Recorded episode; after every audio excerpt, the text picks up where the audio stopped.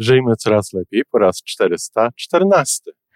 E, jeśli chodzi o empatię u dzieci, to często mówi się, ja sama tak mówię, że noworodki są bardzo empatyczne, prawda? One reagują na to, co dzieje się z ich mamą, to jak się ich mama zachowuje, to jak mama e, funkcjonuje, powoduje, że one są albo spokojniejsze, albo mniej spokojne. E, no właśnie dlatego, że tak bardzo to czują. Prawdę powiedziawszy, to użycie słowa empatyczne w tym momencie nie jest specjalnie uzasadnione, nie jest to specjalnie prawidłowe. Nawet pomyślałam sobie, że przestanę tak mówić, bo dzieci tak naprawdę w tym wieku nie są empatyczne, one są e, reaktywne.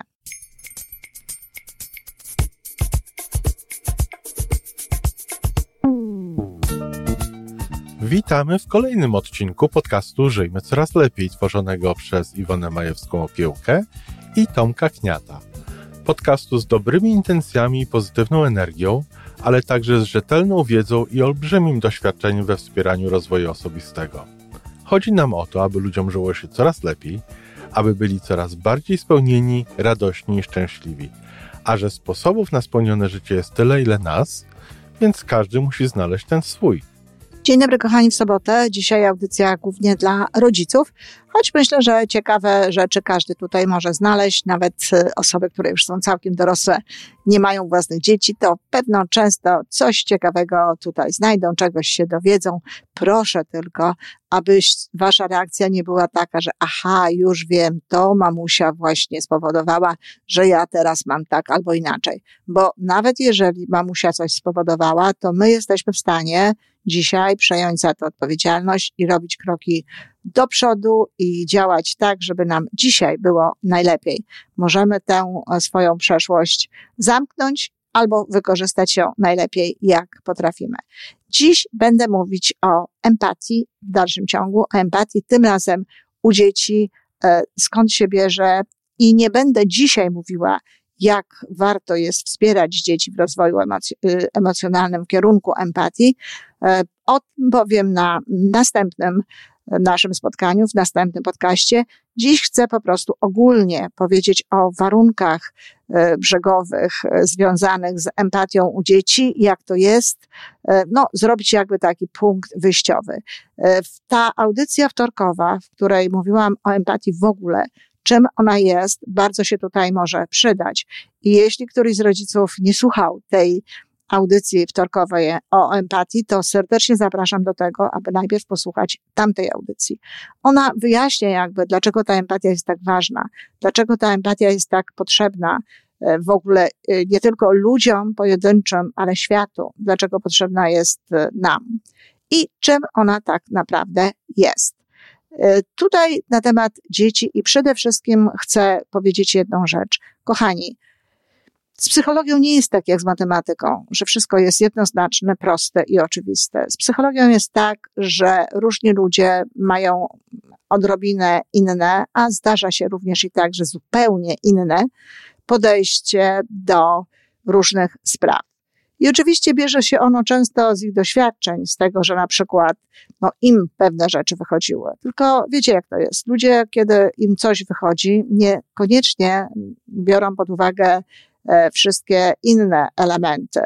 No i myślę, że jeżeli wychodzi to im, to wyjdzie to w ogóle generalnie e, uogólniają to, a czasami coś komuś wychodzi dlatego, że ma jakiś, no, jeden element, jeden czynnik, który to sprawił, a niekoniecznie inne osoby, które chciałyby naśladować go, mają to samo. E, powiem szczerze, że w moim podejściu, w moich koncepcjach e, bardzo dużą uwagę na to zwracam. Bardzo się staram, żeby e, to wszystko, co proponuję, to wszystko, co zbieram, to wszystko, czego ja się uczę oczywiście od innych osób, ale wybieram też takie osoby i takich mentorów, które jakby nie mają właśnie no, w, swoim, w swoim podejściu tego elementu takiego subiektywnego. Wyszło mnie, wyjdzie innym. No, to nie jest koniecznie tak. Trzeba uwzględniać jakby szersze spektrum w podejściu do życia. I tutaj tak jest właśnie też z empatią. To bardzo ważne, żeby jakby rozumieć wszystko.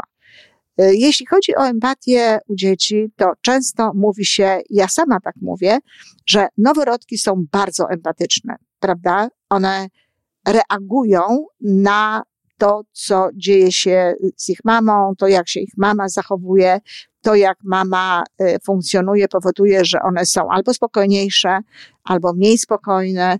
E, no właśnie dlatego, że tak bardzo to czują. Prawdę powiedziawszy, to użycie słowa empatyczne w tym momencie nie jest specjalnie uzasadnione, nie jest to specjalnie prawidłowe. Nawet pomyślałam sobie, że przestanę tak mówić, bo dzieci tak naprawdę w tym wieku nie są empatyczne. One są reaktywne. One po prostu odbierają te emocje. One odbierają te emocje e, swojej mamy i nawet jakby no, są przedłużeniem tych emocji, ich emocje są przedłużeniem tych emocji mamy, czyli trudno jest tutaj mówić o empatii. One po prostu nie są jeszcze odłączone od mamy. I wszelkie takie uczucia, kiedy dzieci y, coś czują, kiedy, kiedy objawiają w związku z tym e, pewien niepokój i pewną, i pewną, y, no, pewne zachowania e, świadczące o tym, na przykład, że są niespokojne, to właśnie z tego płyną, że one jeszcze są tak bardzo z mamą połączone, że tak bardzo jest, e, są w zasadzie ciągle jeszcze całością. Może mm, dzieci, i tak się dzieje, dzieci paradoksalnie, dzieci, które e, są e, no, traktowane w sposób taki, powiedziałabym, niekoniecznie bardzo emocjonalny. Matki, które mm, traktują dzieci bardziej e, w zgodzie z pewnym schematem, w zgodzie z pewnym działaniem, w zgodzie z pewnym stylem, no mają taki efekt, że te dzieci często e, szybciej zaczynają rozumieć, zaczynają się szybciej oddzielać od tej mamy. Szybciej rozumieją, że on, ono i mama, te dzieci, e, że oni i mama to nie to samo, że one są oddzielną istotą, że są kimś innym. I jeśli dom jest y, dobrym domem, jeśli jest tam dużo miłości, jeżeli dziecko y, czuje się tam bezpieczne, to to jest dobre, dlatego że no, nie przenosi wtedy dziecko jakby e, na siebie tych stanów emocjonalnych mamy. Ale też mamy, które mają taki stosunek do swoich dzieci, że potrafią je właśnie położyć do łóżeczka, e, dać im czas na to spokojnie, żeby spały, nie myślą cały czas e, o tym, a jak ono, co ono i tak dalej. No to też zwykle są mamy, które mają tego lęku w sobie mniej, które same są spokojniejsze i jakby to daje takie efekty. No ale zajmijmy się tymi, mm, tymi dziećmi e, e, w takim procesie już budowania tej ich empatii, co powinno zaistnieć, co powinno się stać. Oczywiście dom jest tutaj podstawą i stworzenie dzieciom ciepłych, dobrych, bezpiecznych warunków. Ja do tego jeszcze dołożyłabym no, pewnych takich e, stabilnych i no, systematycznych, takich, że wiadomo kiedy, co i tak dalej, powoduje ułatwienie tej, tej e, budowania się tej empatii. Druga bardzo ważna rzecz to jest to, żeby mieć świadomość tego, że dzieci są biologicznie przygotowane do tego, żeby były empatyczne, żeby rozwijać tę empatię. I jeśli ta empatia się nie rozwinie, jeżeli e, obserwujemy, że nie ma jej, to jeżeli dziecko nie ma e, zaburzeń jakichś autystycznych, czy zaburzeń związanych no, z innymi jakby z nazwami, tak bym powiedziała, czy innymi jednostkami, czy innymi, innym w ogóle spektrum wszelkiego rodzaju zaburzeń emocjonalnych, to takie dzieci powinny tę empatię mieć i ona powinna być widoczna. I takie dzieci powinny się zachowywać w sposób, gdzie wszyscy dookoła wiedzą, widzą, że ono rozumie uczucia innych, że ono czuje, co jest dobre, co jest niedobre i ponieważ to czuje, to nie powoduje takich zachowań, żeby inni ludzie czuli się mm, niedobrze. E, dzieci, które są bardzo empatyczne, no, bardzo często starają się o to, żeby y, być y, grzecznym, żeby być dobrym dla swoich rodziców, dla swojej mamy, żeby być y, grzecznym dla tych ludzi, których, których szanują, którzy również traktują ich w taki sposób, że no, mogą rozumieć ich uczucia i robią to samoistnie. Są po prostu, mówi się czasami o tym, że ktoś był grzeczną dziewczynką, czy ktoś był y, w ogóle grzecznym dzieckiem. Teraz powiedzenie grzeczna dziewczynka w niektórych kręgach no niekoniecznie jest miłe, ale to, że ktoś był grzeczną dziewczynką, to wcale nie znaczy, że tak bardzo rezygnował z siebie, że tak bardzo e, nie chciał, że tak bardzo był pod, powiedzmy sobie pod jakimś naciskiem, że bał się czegoś, czy obawiał się, tylko bardzo często właśnie te grzeczne dziewczynki to są po prostu bardzo empatyczne dziewczynki. Dziewczynki, które mają w sobie dużo empatii, które rozumieją, e, uczucia, rozumieją, co się dzieje, ponieważ kochają swoich rodziców, mają dobre relacje z nimi, no to starają się postępować w taki sposób, żeby no, ci rodzice mieli jak najwięcej radości, żeby ci rodzice się również cieszyli. Czy to jest niedobre? Jeżeli jest to oparte właśnie na zdrowych zasadach, na dobrym, ciepłym domu, w którym no, po prostu się kochamy, rozumiemy i robimy dla siebie w miarę swoich możliwości, nie rezygnując z siebie oczywiście, te rzeczy, które są dla nas ważne, no to jest to właściwe, piękne, jest to dobre. E, często dzieci, które przychodzą już do szkoły mm, podstawowej nawet, no niestety e, nie zachowują się jakby najlepiej. Patrząc na nie, możemy mieć wątpliwości, czy te dzieci naprawdę mają rozwiniętą empatię. I takie wątpliwości ma e, Mary Gordon, która jest, ma, miała od, od lat, działa, od lat pracuje w tym ruchu, w tej chwili już jest mocno starsza pani, która stworzyła taki, taki ruch, taką organizację, można powiedzieć, Roots of Empathy, czyli korzenie empatii, która pomaga, pomagała, jej organizacja pomaga, no właśnie dzieciom w szkole podstawowej już jakby rozwijać bardziej empatię. No bo jeśli rodzice tego nie zrobią, jeśli w domu ten, to, ten dom niekoniecznie jest takim domem, który temu sprzyja, no to są jeszcze inne, jak mówiłam, placówki wychowawcze, które mogą tutaj w tym pomóc. I ona, nie będę opisywała tego, jak ona robi, nie będę opisywała tej jej metody, bo nie o to tutaj chodzi. Zresztą o tym, jak budować empatię, będę mówiła więcej w następnym odcinku, jak budować empatię u dzieci. Natomiast ona ma takie bardzo ładne powiedzenie na temat tego, jak wygląda nauka w szkole, że uczy się te dzieci e, wiedzy, takiej wiedzy, którą kultura zdobyła, którą kultura przyswoiła, pakuje się w nie różnego rodzaju informacje, Natomiast okazuje się, że w życiu nie to jest najbardziej potrzebne. My już dzisiaj wiemy, jak ważną sprawą jest inteligencja emocjonalna.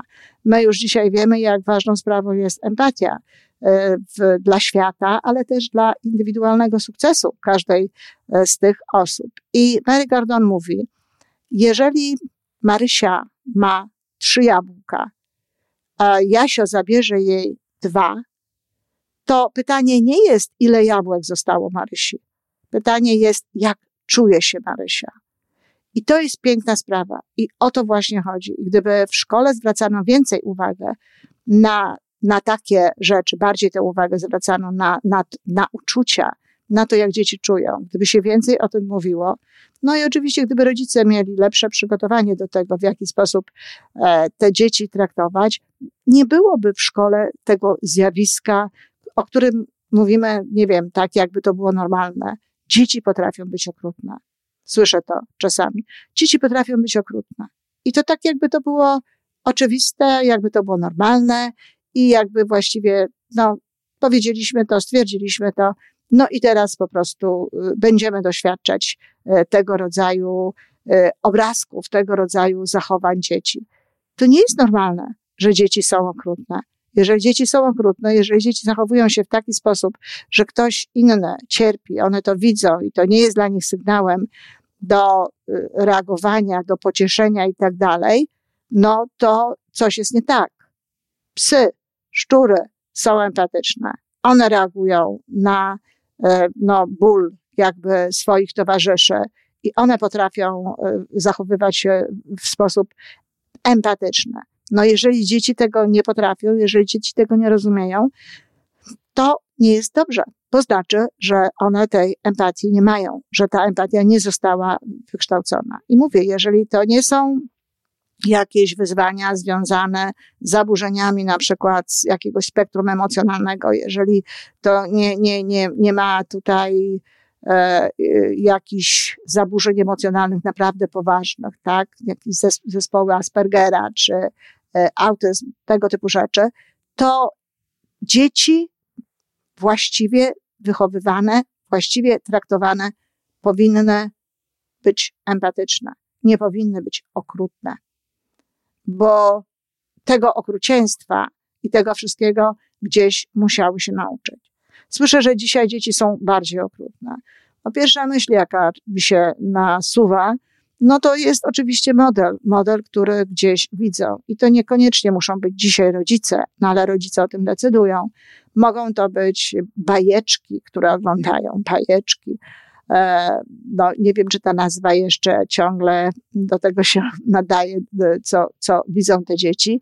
Różnego rodzaju filmy, różnego rodzaju gry, gdzie jest bardzo dużo przemocy, gdzie ta przemoc nie jest wyrażana w taki sposób, w jaki faktycznie potem dzieje się to u ludzi. I to jest na pewno jeden z tych elementów, ale w żadnym wypadku fakt, że dzieci są okrutne, nie może być uważany jak norma. I dlatego warto jest pomagać dzieciom no przede wszystkim rozwijać tę e, ich emocjonalność i empatię w domu, ale też warto, aby no, te placówki, które mogą, pomyślały o tym. Y, Mary Gordon ma całą opracowaną metodę, y, używa w cudzysłowie oczywiście, do tego bardzo często kontaktu dzieci, e, tych szkolnych z małymi e, dziećmi, dziećmi, które jeszcze nie chodzą z dziećmi kilkumiesięcznymi i na podstawie tego uczą się e, jakby tej empatii. Trochę więcej powiem o tym w następnym odcinku. Co to znaczy, że dziecko trzyletnie na przykład jest empatyczne? Czego możemy oczekiwać od dziecka już trzyletniego? Dziecko rozumie, że jest oddzielną osobą, że jest indywiduum, że jest kimś no, samym, samodzielnym, w pewnym sensie niezależnym. Rozumie również to, że inni mogą mieć inne uczucia i myśli niż ono. Czyli jakby rozumie to, że to, że on coś czuje, to nie znaczy, że ta druga osoba czuje to samo. Ciekawostka. Dorośli ludzie często jakby niekoniecznie mm, to przyjmują do wiadomości. Potrafi rozpoznawać uczucia wspólne dla większości ludzi. Rozpoznawać, czyli nawet na podstawie twarzy albo jakichś takich e, no, charakterystycznych, kulturowych e, zachowań, jak, nie wiem, płacz, mm, czy, czy jakieś takie e, inne zachowania. Szczęście, zdziwienie, gniew, rozczarowanie, smutek to są te uczucia, które dzieci rozumieją, wiedzą, co one znaczą i potrafią się, i to jest bardzo ważne, odnieść do tego. Dziecko do które ma trzy lata, obserwując na przykład sytuację kolegi, mamusi czy kogokolwiek innego, może sobie wyobrazić, jak czuje się ten kolega, czy jak czuje się mamusia w takiej sytuacji. Oczywiście często te sytuacje są takie, których ono samo nie doświadczało, ale dzięki odpowiednio zadawanym pytaniom i właśnie dzięki, dzięki odpowiednio prowadzonemu dziecku w środowisku domowym i pozadomowym, no dziecko potrafi to zrozumieć. I wreszcie dziecko może wyobrazić sobie, i to jest bardzo ważne, jakie zachowanie w danej sytuacji będzie zachowaniem wspierającym, czyli krótko mówiąc, w jaki sposób ono może pomóc, w jaki sposób ono może się tutaj przydać, w jaki sposób ono może się zachować, żeby tej osobie z drugiej strony było lepiej, albo w ogóle generalnie, żeby nam było lepiej. To jest to, czego oczekujemy od dziecka trzyletniego. O tym, jak do tego dochodzimy, oczywiście również bardzo ogólnie, będę mówiła w kolejnym odcinku, a teraz jeszcze zbiorę. Pamiętajcie, kochani, bardzo dobre pytanie. Jeżeli Marysia miała trzy jabłka, Jasiu zabrał jej dwa, to pytanie nie jest, ile jabłek zostało Marysi, tylko jak się czuje Marysia. I to jest ten element, który powinien być włączony również do szkoły. Obok nauczania, że 3 odjąć 2 równa się 1, to również ten element uczuciowy warto jest uwzględniać. Dom bezwzględnie jest tym miejscem, gdzie trzeba przygotowywać takie środowisko i w taki sposób traktować te dzieci, aby w konsekwencji no, uczyły się one e, empatii. Dziecko trzyletnie, powtarzam, rozumie, że jest oddzielną osobą, rozumie, że inne osoby mają inne uczucia i mogą mieć również inne myśli niż ono. Rozpoznaje wspólne uczucia kulturowe. E, potrafi zaobserwować sytuację kolegi i wyobrazić sobie, jak ten kolega się czuje, a nawet więcej. Potrafi ewentualnie no, zachować się tak, żeby kolega czuł się lepiej. To tyle na temat empatii dzisiaj i więcej następną sobotę. Dziękuję.